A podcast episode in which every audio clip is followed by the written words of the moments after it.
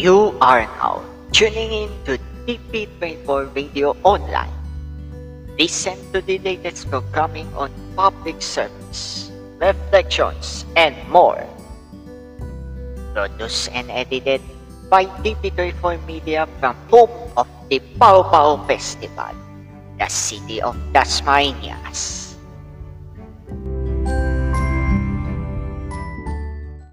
This program is presented by Make It Real Studios and brought you by Caterings Baked with Love and Norris Kitchen.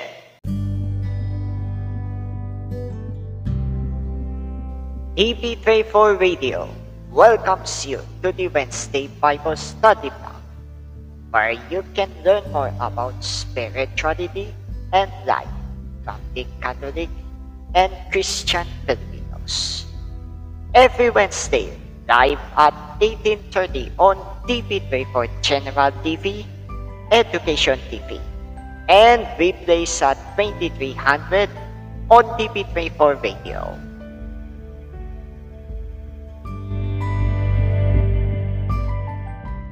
Hello and good evening po muli sa inyong lahat mga kapatid. You are watching Feast Das Marinas Bible Study Online version 2.0 because we are uh, doing a apologetic series.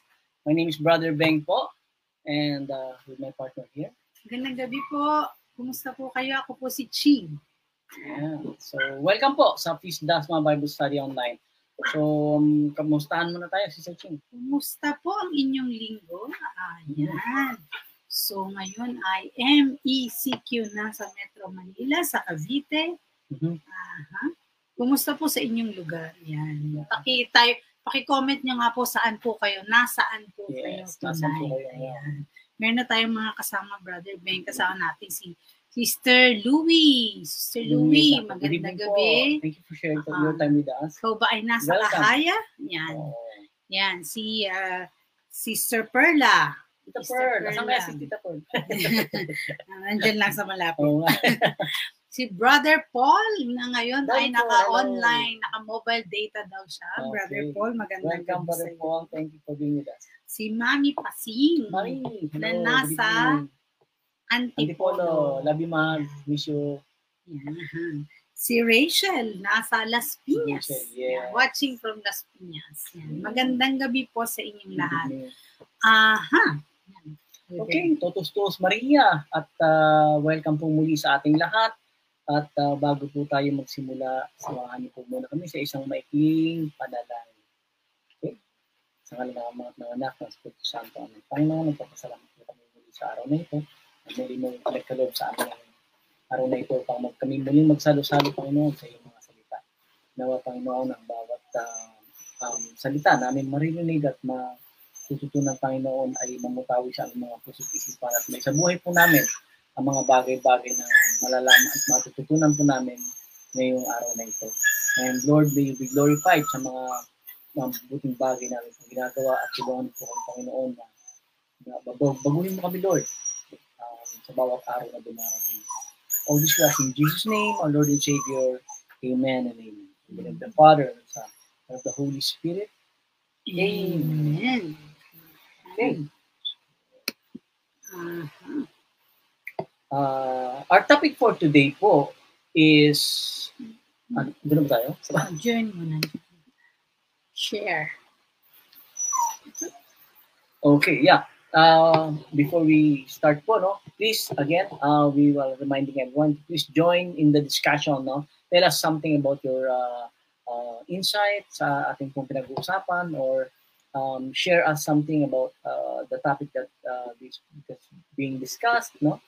And uh, continue sharing your questions, no? May mga, bak- kung may questions kayo about the Catholic faith na, na nais nyo pong uh, mabigyan liwan, liwa, liwanag, no? And uh, hindi po kami ang sumasagot dyan. Ang simbahan po ang ating ginagamit kung ano ang stand ng ating simbahan sa mga uh, bagay na ito. Okay? So, like our FB page po, at share niyo po ito upang ang ibang mga uh, katoliko po or even non-catholics naman po, pwede naman po ay uh, ma, ma, ma- makasama natin dito sa ating uh, munting Bible study na ito at uh, makasama din natin ang inyong mga loved ones, mga relatives, friends, di ba? So, like and share po ang ating pong uh, page. And let us include in our prayer um, ang inyong mga panalangin po. Sama po natin yan. Kung meron kayo particular na prayer, ilagay niyo po sa comment section at atin pong isasama sa ating pong mga panalangin, mga petitions po ninyo at ang inyong mga prayer requests sa ating pong uh, broadcast na ito. We will uh, lift it as one community sa ating pong Panginoon. Okay? So, anything else, Sister Chi? Yan. May bago bang dumating? Ah, si ano, Sister Edna Figueroa. Sister Yan. Edna, hello. Welcome po. magandang gabi Welcome po po sa inyong lahat. Okay? So, we, um, to start, uh, our topic is about, the question is, Jesus is a Jew, but why is his church, or the Catholic Church, is in, is in Rome? Kung si Jesus ay Hudyo, bakit ang kanyang simbahan tinatag ay nasa Rome? Siguro peke ang Catholic Church. What? so yan po ang ating topic for tonight. And uh, Sister Ching, would you like to uh, read the Bible reference that we have tonight? No? Uh, labas niyo po yung mga Bible ninyo. We are reading 1 Peter chapter 5 verse 13. Mm. Yeah. So it says there, your sister church in Babylon, chosen together with you, send you greetings, and so does my son Mark. Okay. So, Babylon daw. Ayan, naku, nakakatakot. Pero naman si Babylon. The great harlot sa Revelation. Okay, bibigyan linaw po natin yan. Ano? Huwag po natin katakutan yung mga nababasa natin sa Bible. Bagkus dapat po yan ay magbigay sa atin ng kalakasan, ng kaliwanagan, ano? para po tayo hindi maligaw. Ang problema po kasi sa atin minsan, sa sobrang takot natin, ah, hindi natin naiintindihan, pag nabasahan tayo ng ibang ah, simbahan o ibang sekta, tayo po ay lumilipat ng hindi natin naiintindihan. Okay? So, okay, to begin with, no? Ang word na Babylon po sa sa Bible, if we are to uh, ano to clarify it, base sa uh, first century o nung panahon ng mga Jesus or kaya ng mga apostles, no? Uh, particularly, yes, uh, part- particularly during the time of the apostles, Babylon was a code word it's a code word for Rome during the first century. Okay? So mamaya pag-usapan po natin yan. Now, many non-Catholics po kasi, they are wondering why the church ended up in Rome. Bakit nasa Rome yung Catholic Church na yan? Kung sinasabi nila na sila ang tunay na simbahan, dapat sila ay nasa Israel. Because Jesus is a Jew, hindi ho siya Roman. Okay? Tama naman po yun. No? And some, some of them would even argue that the Catholic Church did not originate in Jerusalem because it is based in Rome. Yan, yan ang kanilang, uh, uh, kanilang pinagpipilitan po sa akin. So, is this allegation uh, true in any sense? Absolutely no. No, it's not. So how do we how do we uh, answer or reply to such um, erroneous allegation? No? Una po sa lahat, it is a base, baseless allegation. Ano? Um, pagka may mga tao pong ganyan, at ganyan ang sinasabi, it's very simple na, na ang ibig sabihin po niyan ay they are not um, they are not reading um, church history at least kahit man lang church history we're not talking about the Bible but we are talking about church history at least nagbabasa sila kahit konti so obviously they don't know anything about church history and is is somehow we, can say that they are ignorant of, uh, of scripture as well and uh, um, if we are to answer the question, did Jesus told any of the apostles to go to Rome? Meron bang sinabihan si Lord na, oh, pumunta ang isa sa inyo sa Rome? Meron ba bang ganun sa Bible? Meron ba? Absolutely yes. No? So punta naman tayo sa Bible. No? The Lord who established His church in Jerusalem had commanded His apostles, most notably Saint Peter and Saint Paul, no? to reestablish the Christian church from Jerusalem to Rome. No? You can read this in Acts chapter 23 verse 11. Ano pong sabi doon, Sister Ching? Take courage. You have testified about me in Jerusalem, and you have to testify also about me in Rome. Yan, di ba? So may sinabihan si Lord, pumunta kayo sa Rome. No? Mamaya malalaman natin bakit pinapunta ni Lord sila sa Rome. No? Although scripture, talk, scripture talks about the New Jerusalem, uh, and does not talk about the church in Rome until the end of uh, of the book of Acts. No? Um, we, we we should try to understand. No? If we are um, try to understand this transfer to Rome partially. Um, the very reason is it depends on whether or not we accept the fact that Peter was given the keys to the kingdom of heaven by our Lord Jesus Christ in Matthew 16 verses 18 to 19. So kailangan malinaw muna sa atin yon na the Lord, bago siya umalis, iniwan niya ang kanyang simbahan na hindi magulo. Okay? Malinis, kasing linis, no? At hindi kagaya ng buhok na hindi nasuklay. Okay? Okay? Malinaw po ang ating Panginoon bago siya umalis ay inayos niya po ang ating simbahan. We Catholics believe that there is undeniable biblical and historical evidence to support the primacy of Peter Peter, who was given the keys to the kingdom of heaven, died in Rome, and that is where his successors were. Okay? Naandoon yung kanyang mga successors. Also, this is a fulfillment also of the Lord's promise to protect His church forever. And at that time, ito na po yung reason, no? Bakit pinapunta sila sa Rome? At that time, Jerusalem was ravaged and destroyed during the the, the time of Emperor Titus. You know? uh, better better known as the Titus invasion around 70 AD. And the temple of God in Jerusalem was completely destroyed. No? And uh, this is of course predicted by by Jesus in the Gospel of uh, uh, Mark chapter 13 verse 2. Sabi niya doon, do you, do you see all these great buildings? Replied Jesus, not one stone here will be left on another. Everyone will be thrown down.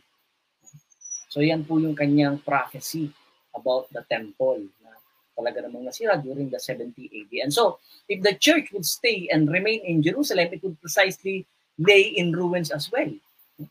Ma- ma- madadamay ang simbahan dahil dahil nga it was uh, destroyed by the Romans under the emperor under Emperor Titus during that time. Uh, kung naiwan ang simbahan doon, it will also be destroyed along with the, with the, uh, the, the entire city of Jerusalem. So God never allowed that to happen no? because as he had promised in Matthew 16 verse 18 that even the gates of hell will not overcome the church. Okay? So with that, Apostle Paul had wrote to the Christian living in Rome whom he addressed and he called them called to be saints. Yan, yan ang sabi ni, ni uh, Apostle Paul, no? to all that are in Rome, beloved of God, called to be saints. Grace to you and peace from God our Father and the Lord Jesus Christ. First, I thank my God through Jesus for you all, that your faith is proclaimed throughout the whole world. Yan. And so, as we have said, Jerusalem during the 70 AD, there was a great persecution made to the church, almost, and the church complete, almost completely was um, inactive uh, sa Jerusalem until about 130 AD. So napakatagal ano? 70 AD hanggang 130 AD inactive ang simbahan dahil they are being persecuted, inahabol sila, pinapatay sila lahat. So this is this is isn't it, uh, this is not just in the Bible but also in church history. And that makes the early historical evidence establishing Peter's uh, presence and death in Rome, which is very, very much undeniable. God has chosen Rome because the Roman Empire uh, was so vast. No? Malaki ang Roman Empire. And uh, undeniably, it is since it is the most um, uh, extensive city during that time, or the most extensive empire during that time, um, uh, kumbaga, ano yan, ginamit ng ating Panginoon yan because its territory stretches, stretches out from from the rest of the uh, uh, continental Europe to the entire Middle East and some parts of Africa. And it was approximately composed of 45 to 50 nations. Ganun po kalawak ang nasasakop ng Rome during that time. So, anong significance nito? No? Nakikita po ba ninyo ang, ang, ang plano ng Panginoon dito sa sa binasa natin na to? No? 45 to 50 nations ang sakop ng Rome. Meaning that if the whole empire, the Rome, the whole em, uh, Roman Empire will be baptized, no? then all nations will triumphantly be baptized as well. Okay? So, so yung yung yung uh, sinabi ni Lord na dapat ay uh, the, the apostles should go out to all the nations no, to baptize them. yan ay uh, ang reason ng Panginoon. So amidst of these severe and relentless persecutions, within uh, 399 years or so, the apostles have succeeded to accomplish their missions by baptizing much of the Roman Empire, even if at the expense of their own lives. Nangamatay na sila dahil yan. So they have suffered and uh, they faced martyrdom, and now they were venerated as the most respected and most renowned saints of the Catholic Church. So, and even our uh, even history books, no, history books can attest that the Catholic Church was indeed founded in Jerusalem. Then it was founded in Jerusalem. Just uh, and just uh, to, to mention, no, um, this is what the new. For example, if you read the, the new book of knowledge encyclopedia, sabi po doon, uh, Sister Ching, would you like to read? Sabi sa New Book of Knowledge Encyclopedia. Yan. Sabi po dyan, ay, mali. Sorry. Sabi po dyan, uh, ayan. Roman Catholic Church. Yan. The history of the Roman Catholic Church began in the upper room in Jerusalem almost 2,000 years ago. About 120 people, uh, persons gathered there. There were followers of Jesus Christ and they were awaiting the coming of the Holy Spirit. He had promised to send them from heaven. The day on which the Holy Spirit come down is considered the birthday of the church. The church may be described ah, Nawala. The church may be described as the society that Jesus founded, which is vitalized by the Spirit of God and organized to a structure which he, res- he established. The history of the Roman Church, Roman Catholic Church, traces the destinies of that society from its beginning until now. New Book of Knowledge Encyclopedia, Volume 16, page 287. Yan. So, ano yan ha? Uh, external evidence po yan. This is the New Book of Knowledge Encyclopedia. So remember, the followers of, followers of Jesus were first called Christians in Antioch in the year AD 44. And that church was later called Catholic Church, also in Antioch by the by by the uh, their famous bishop named Saint Ignatius of Antioch in AD 107. And in one of his letters to the Smyrnians, he said, "Whenever the bishop is, there is the Catholic Church." So yon. Okay. So after the death of our Lord, the Old Testament prophecies about Jerusalem were clearly understood to be references to God's people rather than to the historic city of Jerusalem. This means that the uh, the, the, the seat of the church could be uh, you know anywhere on earth. This, and this opened the door for a move to somewhere uh, to move for a move to somewhere that would be best for the struggling uh, young church at that time. So that does not mean that there is no historical or spiritual importance to Jerusalem, nor does it deny that the Lord's promise to the Jewish people is eternal. The book of Acts makes this the, the establishment of the church in Rome as the goal of the apostles. So, yun. Uh, kwan muna tayo. Yan. Advertisement muna tayo. Mami. Advertisement. Yan. Batiin lang natin mga humabol pa, Brother Beng. Si Brother Okay. Jeff Jacinto, Brother Jeff. Hello po. Magandang gabi Brother po. Chef. Thank you Yan. for uh, joining. Si Ate Elsa Balboa Elsa, nasa. Makati. You Yan. din sa time. Si Brother June Cruz. Magandang gabi po, Brother June. Brother June, good evening Yan. po. Tsaka kay Sister Josie. Okay. Si ah, Sister Grace Arena. Luke, Brother nandiyan Moko si at si Luke. Brother. Magandang gabi sa Magandang gabi sa inyo. inyo. Yan. Si Sister Edna Benitez. Yan. Uh, magandang gabi po. Yan. So yun, to continue, no? So it seems that Jesus Christ, our Lord, wanted the gospel preached throughout all the world. If there had not been uh, persecutions in Jerusalem, kung wala nangyaring persecutions in Jerusalem, it is questionable how far the gospel would have traveled. The The persecutions forced the young church, or or shall we say the apostles, outside of Jerusalem. Okay, so we see in the book of Acts a powerful movement um, to establish the church in Rome. That is, in fact, where the book of Acts finishes. Sabi ni St. Luke sa kanyang uh, uh, um, libro, no, sa Acts of the Apostles, Acts 28 verse 14. This is how we finally came to Rome. No, this is St. Luke himself. So now, some evangelical Protestants or non-Catholics today, they think that the book of Acts ended abruptly. But what they failed to see is that the established establishment of the early church in Rome was the goal. And and Luke ends his book when this when this has been uh, accomplished. The move to Rome was very early in Christian history. Um, it is in the New Testament that is about as early as the historical records gets. And uh, Jesus said, make disciples of all nations Matthew 28 verse 19. So, Brother Ben, yung persecution po noon, sent our apostles, sent the, apo- Oh, sent the they were apostles, forced oh, they were forced to go away. outside. Yung iba nagpunta sa India, Yes, that's right. yung iba nagpunta sa Africa, yung iba kung saan-saan. So, uh, we think by then, the dati noon ang nakikita namin is because of the persecution. Mm. But all along, it was uh, the hand of the Lord. Yes, yes. uh, uh, bringing them there wherever the word is needed. So, Mm.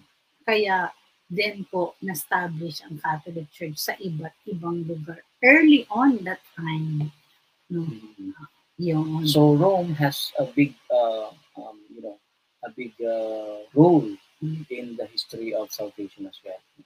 So uh, uh, some most biblical scholars are talking about uh, pagan Rome and uh, Christian Rome. So kung kung yan hindi tinuturo ng pastor mo, I'm sorry, but uh, that's that is historical. There's a part of Rome that has been pagan, and when they were converted, most of the people of Rome were converted. That's now what we call Christian Rome. as we are like discussing po, it's Oo. very ironic that at the hands of the Roman Empire, Jesus suffered and died. No? But it is also in the in Rome. It is also also this this empire that embraces So, the the, the church. No? nabuwag The, oo. ang Roman nabuwag, Empire. nabuwag ang empire pero ang empire ng Panginoon ang Ang uh, naghari sa Amen. So, very ano, no? Oo. Drastic, saka talagang... uh, so, those who think, no, especially to nowadays, no, those who think that Rome is the future city of the beast, no, or the Antichrist, eh, mag-isip-isip muna kayo. Kasi, sabi ni Luke, we have arrived in Rome. No? Sabi ni Luke. So, if, if, if Rome is the future city of the beast, baka hindi papadala ng Panginoon ah, ang mga apostles papunta ron. So, yon. So, Pero siguro kahit na andoon ang beast, hmm, sinabi at pinangako ng Panginoon, even the gates of hell shall not prevail Yes. sa, sa, sa church na itinatag niya. Hmm. So, Because yung idea na hindi yan, po natin kailangan Oo. matakot. yung idea na yan na of, of the Antichrist going to Rome, it's it's also in in total opposition sa sa word of God, you know, sa Bible. If you read Acts 23 verse 11 and and Acts 28 verse 14. So um, kaya yun. I don't know kung saan nila nakuha yung idea na uh, the uh, Rome is the seat of the Antichrist. So yan. Uh, what about the word Roman? Bakit tayo naging Roma? Isa pa daw yan sa dahilan eh. Roman eh. Roman Catholic. Roman Church. Catholic, know? Yan. So, Okay. what's in a name? What's in a name? Well, first, because the seat, the seat of uh, Peter was uh, Saint Peter was established in Rome, and also it points to a particular church locality. Pero Just like- naman, di ba? Yun nga, Hmm. locality. Yeah, just like when we read Scripture, the Church of Corinth, no, sa Revelation, the Church of Ephe- Ephesus, the Church of Colossae, di ba? May Greek Catholic. Yeah. So as an additional information, there are actually Catholics who are not Romans. So for instance, there are Greek Catholics, sabi mo nga. I would like to continue. May Greek Catholic. May Syriac Catholic. Yeah. May Maronites. Maronites may Catholics. Chaldean. Chaldean Catholics. So worldwide naman po ito. May Eastern Catholics. Oo. May, di ba, may mga Romans na may Latin rights. Something Tayo yun. Latin Tayo rights. yun, yung Latin Oo. rights. So, So, siguro po dahil sa locality, siguro. lahat yan ay under, lahat ng minention ni Sister Ching are under the, uh, the, the jurisdiction of the Pope. And all of them are, are ano, accepting the authority coming from the Pope. The Noon din kasi, no, ang landmark ng Pook ay ang simbahan. Yes. Pagka sinabi mo, saan yung lugar na yun? Ah, sa simbahan ng Tarlac. Something like that. So, uh, ano yun, uh, primary landmark kasi lagi ang church. And and also, come to think of it, ano, uh, kung ang sasabihin nyo, yan ang dahilan kung bakit uh, the church uh, is not the true church dahil sa mga leader natin is residing in Rome and not in Jerusalem, paano na kaya yung simbahan, kung, kung, ang, sim, kung ang simbahan na pag-uusapan natin, eh, yung mga tinatag sa Pilipinas. Hmm? Alam niyo na yung sinasabi ko, no? mga tatag sa Pilipinas, mga tatag sa Davao. Yung, paano na yun? no? Di ba? So, ah pag-isip-isipan natin ng kaunti bago tayo uh, mamusga sa ating kapwa, no? Ah, um, mahirap kasi yung ganun. So, So ito Ah. naman ay hindi natatago at Mm-mm. hindi tinatago. Ito ay nasa Oo. history. yes, Na And- kahit ng history ng Rome, yes. So, history ng church. at least, ang, ang Ah. his- sa history, Yan nga, alam nasa natin na ang mga encyclopedia. alam natin na mga apostles eh, went to Rome. No? Although not all, no? Uh, at least some of the apostles went to Rome. Hindi sila nagpunta ng US, hindi sila nakarating, nakarating ng US, hindi sila nakarating ng Pilipinas, hindi rin sila nakapunta ng Santa Ana, Manila o ng Davao. Okay. okay. Okay. Yan. So, yun. Aha. Meron po tayong galing sa Japan. May katoliko po sa Japan, ha? Meron Oo. po no, Our Lady of Akita. Yeah. Yan. Konbanwa, Sister Grace Gracia. Magandang gabi. Magandang gabi sa iyo. Ayan, oo. Okay, so paano naman yung akusasyon, Sister Ching, that the Catholic was started by the Roman Emperor Constantine the Great in the 4th century? Ah. Yan. Siya daw ang nagtatag ng Catholic Church, hindi daw si Jesus. May katotohanan ba ito? Eh, meron na pong simbahan nung, Nabu- nung nabuhay po si, ko, si, Constantine. Oh, napakasimple So, ano? Simple sagot Actually, si Constantine nga yung napag-usapan natin previous Oo. pa, Bible study. Kung saan natin kinuha yung Mga di ba? cross, no? yung Holy Cross, yung Const- Pako. oo, kung bakit pagka tayo ay nag nagme-May, ano yung Flores de Mayo, yan. ay may Constantino at At may may Elena. Elena. Ayan, di ba? So nauna po, nauna po ang ang pagtatatag ng church bago po si Constantine. Mm. So if we go back to history, no, a little uh, ano, review lang. The, the church in Jerusalem was destroyed by the Romans, yeah, and, and the whole city, the, the entire city was destroyed in AD 70, and many Jews and Christians were killed as well. Ano? So they they they escaped to the uh, um to, uh, to other countries para hindi sila mapahamak o mapatay. And the Romans escaped uh, uh, began building the Romans began building pagan temples all over Jerusalem for their uh, Roman gods, no? At pinagsisira nila yung templo at, at pinalitan nila ng ng uh, altar ng o kaya mga templo ng kanilang mga Diyos-Diyosan. So it took more than 300 years that Jerusalem was under the pagan uh, Roman government until the reign of uh, Constantine the Great. Napakatagal na panahon po. 300 years, imagine ninyo. Tapos bigla lang yung sasabihin na si Constantine ang nagtayo ng ano. ang church. Ah, Basa-basa ng konting history.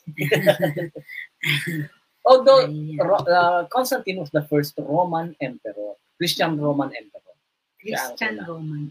Because during his reign, with the help of uh, uh, his mother, Queen Helena, many Christian churches were built in Jerusalem, which are still existing up to this day. No? Alam niyo po ba yon?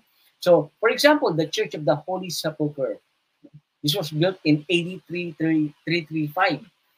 Almost all of the churches in Jerusalem are built by the Catholic Church. And unfortunately, uh, there is no single church built by non-Catholics there.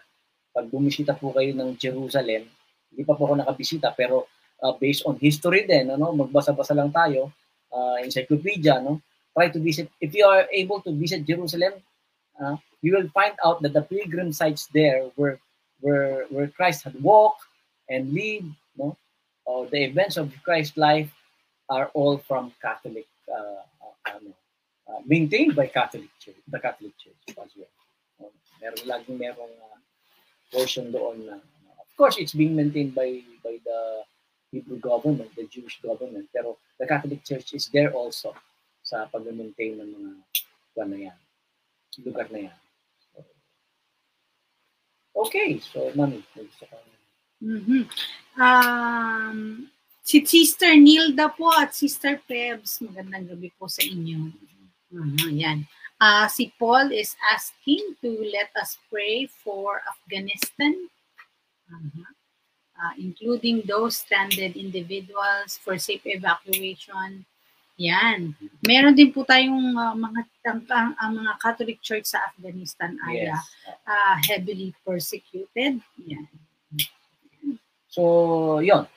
Uh, to to wrap it up, ang ang ang uh, benefits or yung pagkakalipat ng simbahan from Jerusalem to Rome has its benefits or advantages. Kasi nga magulo na sa Jerusalem at that time and uh, the church was born in ano uh, anew in in in uh, Rome. In the hearts of the- many, Yes.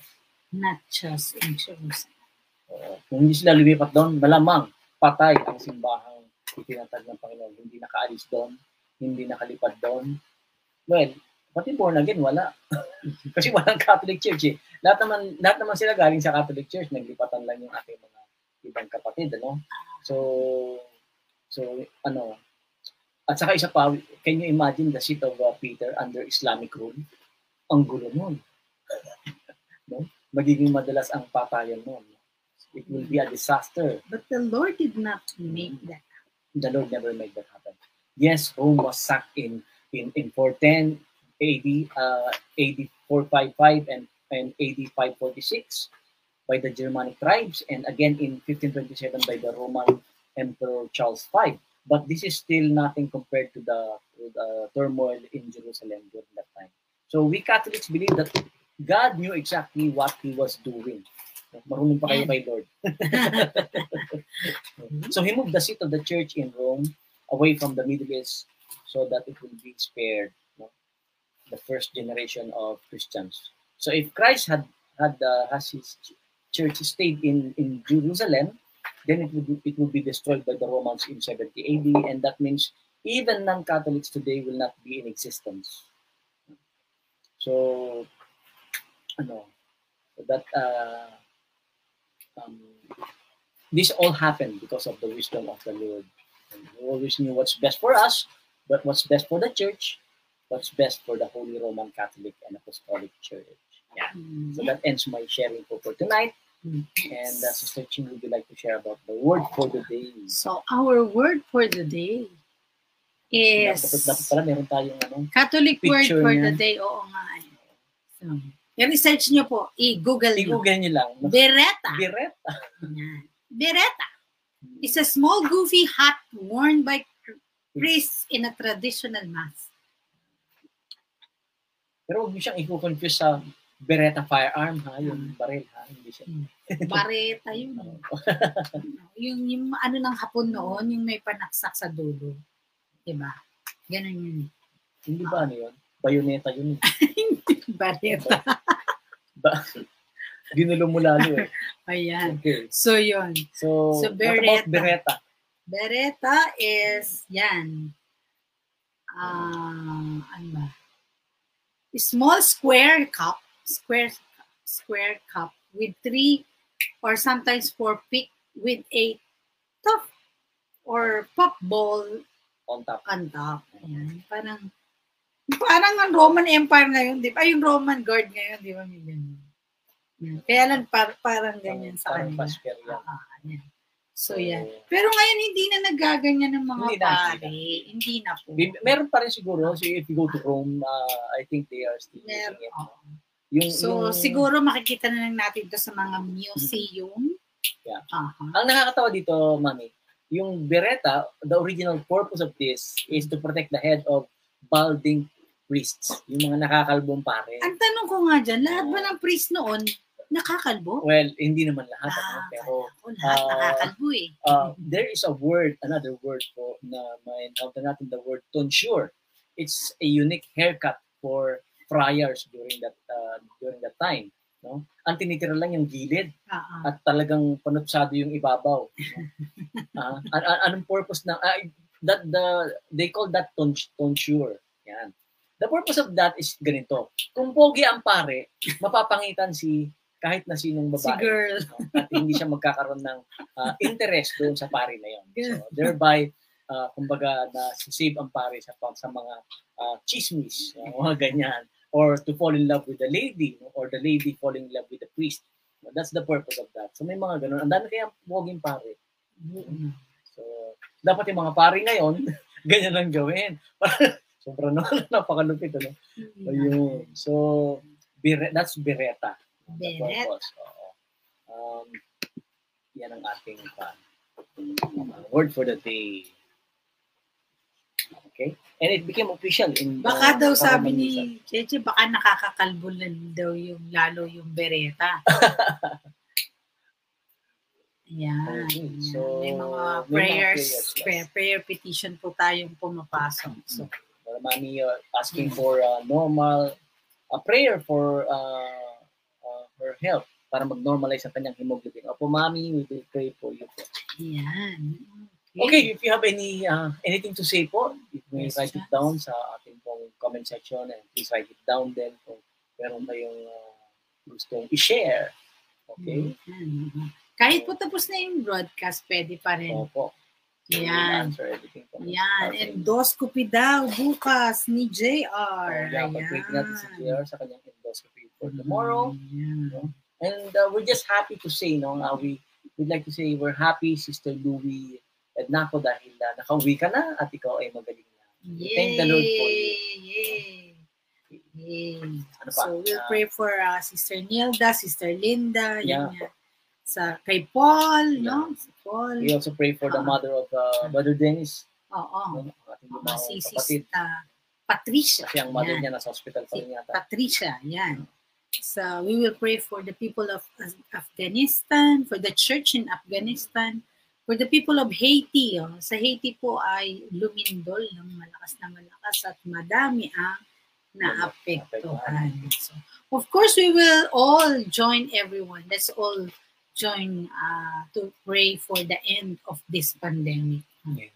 So uh, people are tired, exhausted. People are uh, um, getting, you know, uh, fatigue with the fear, ano, and uh, with fear and the anxiety over this, uh, the over the the the effects of the pandemic. So, ganun pa rin po. Uh, if you are, we are encouraging everyone to have your vaccine. Yes. Uh, but if ever po kayo ay na-vaccine na, na please, please stay at home. No? Stay at home. Because the variants are becoming more uh, dangerous. No? So please, for the repose of the soul of my mother, Belen Bulan. Ayan. 40th day na ni Mami Belen. Ayan. Sige, Sister Edna. Pray. Okay, so we do hope that uh, na naintindihan po natin bakit uh, ang ating uh, simbahan, ang seat of Peter is in Rome. No? So sana po daliwanagan po tayo doon. Uh, uh, at uh, alam natin kung bakit uh, ganun. Bakit tayo Roman Catholic Church. Yes. Okay. Okay, so Okay, before we end po, ah, salamat po and uh, join us in praying as a community sa mga pinapanalangin po natin, tinaas-tataas natin ngayon. Sa ngalan ng Ama, ng Anak, ng Diyos, Espiritu Santo. Panginoon Diyos na makapangyarihan, salamat po sa iyong mga salita. Salamat po sa karunungan na ah, binigay mo sa amin ngayong araw na ito, Panginoon. May we, Panginoon, na steer the from the knowledge that we have may may may this steer us to action Lord. Ah, mag-aral kami ng iyong salita mag-aral kami ng ng alamin namin ang mga history ng ng ng, ng aming simbahan Panginoon. At ang mga turo ng aming simbahan Panginoon Panginoon, tinataas namin as a community ang aming mga kapatid na nangangailangan ng tulong, uh, health, uh, physical health, Panginoon, mental health, Panginoon, spiritual health, Panginoon. Tinataas namin si Sister Nilda, Panginoon patuloy na kagalingan para sa kanya. Si Sister Linda Sunga, si Sister Louie, Panginoon, si Sister Patricia Santarin, Panginoon, uh, si Mami Pasing, Panginoon, si JR para sa kanilang mga procedures at kanilang mga laboratory test, Panginoon. Kilala mo sila, alam mo ang kanilang mga puso, Panginoon sa panahon na kanil, kailangan nila ang iyong pagkalinga, Panginoon. Embrace them, Lord God. And uh, be with them, O Lord, and heal them, O Lord, Panginoon. Panginoon, tinataas namin ang ang mga tao ngayon, ang aming bansa, para po sa end ng pandemic, Panginoon. Nawa po, Panginoon, grant us, Panginoon, the grace na matapos na ang biyaya at mercy, Panginoon, matapos na po ang pandemic na ito, Panginoon. Tinataas po namin, Panginoon, ang mga ang simbahang katoliko sa Afghanistan, sa Haiti, sa mga iba't ibang lugar, Panginoon, kung saan nape-persecute ang simbahang katoliko, Panginoon. Mga panalangin namin ng mga taong sa Afghanistan, Panginoon, give them peace, give them comfort, give them what they need. Ganon din po ang mga taong nahihirapan sa Haiti, Panginoon.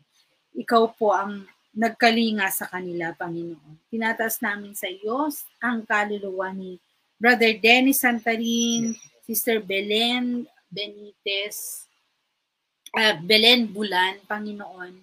Uh, kalingain mo po sila, Panginoon. Dalhin sila sa liwanag ng iyong pagpapala. O Diyos, ang lahat ng ito, pati na ang lahat ng hinaing, ng lahat ng nakikinig at sumasama sa amin ngayon. Alam mo po ang puso nila, alam mo ang hinaing nila, alam mo ang pangangailangan nila. Be with them, Lord, embrace them, O Lord. And all this we ask in the mighty name of Jesus Christ, our Lord. Glory be to the Father, and to the Son, and to the Holy Spirit. As it was in the beginning, is now, and ever shall be, world without end. Amen. In the name of the Father, Son, Holy Spirit. Amen. Okay. Thank you so much po for joining Maraming us. salamat po. We'll see you again next week po. Uh, remember, Wednesday is? Bible Bible Study Study Day.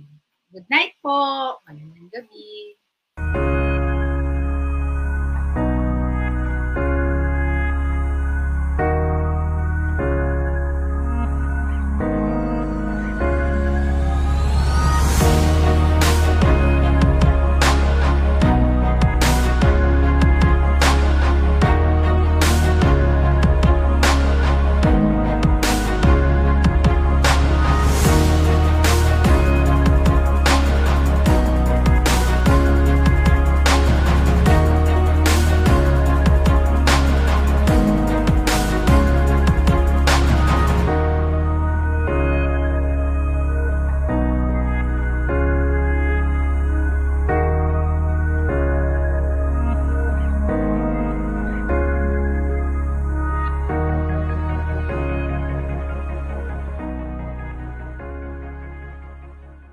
You're listening to the Wednesday Bible Study Block on TV34 Radio. As one Catholic nation, we are now praying for the healing of this motherland from COVID-19 virus with this Oratio Imperata.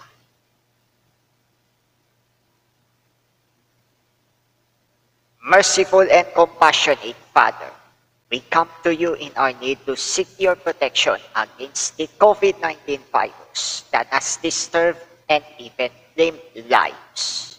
We ask you now to look upon us with love and by your healing hand, dispel the fear of sickness and death. Restore our hope and strengthen our faith. We pray that you guide the people tasked to find cures for this disease and to stem its transmission. We thank you for the vaccines developed made possible by your guiding hands. Bless our efforts to use these vaccines to end the pandemic in our country. We pray for our health workers that they may minister to the sick with competence and compassion. Grant them help in mind and body, strength in their commitment, protection from the disease. We pray for those afflicted, may they be restored to health. Protect those who care for them, grant eternal rest to those who have died. Give us the grace in these trying times to work for the good of all and to help those in need. May our concern and compassion for each other see us through this crisis and lead us to conversion and holiness. Grant all this through our Lord Jesus Christ, your Son, who lives and reigns with you in the unity of the Holy Spirit, one God forever and ever. Amen. We fly to your protection, O Holy Mother of God. Do not despise our petition in our necessities, but deliver us always from all dangers. O glorious and blessed Virgin. Amen. Our Lady, help of the sick, pray for us. Saint Joseph, pray for us. Saint Raphael the Archangel, pray for us. San Roque, pray for us. San Lorenzo Ruiz, pray for us. San Pedro Calungsod, pray for us.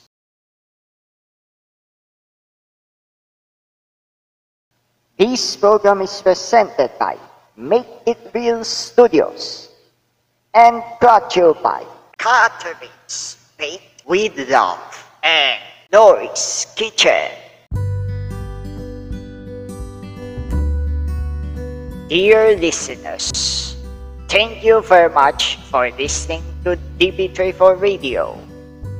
Don't forget to follow and share DB34 Radio online on Spotify, iTunes, TuneIn, and most podcast providers.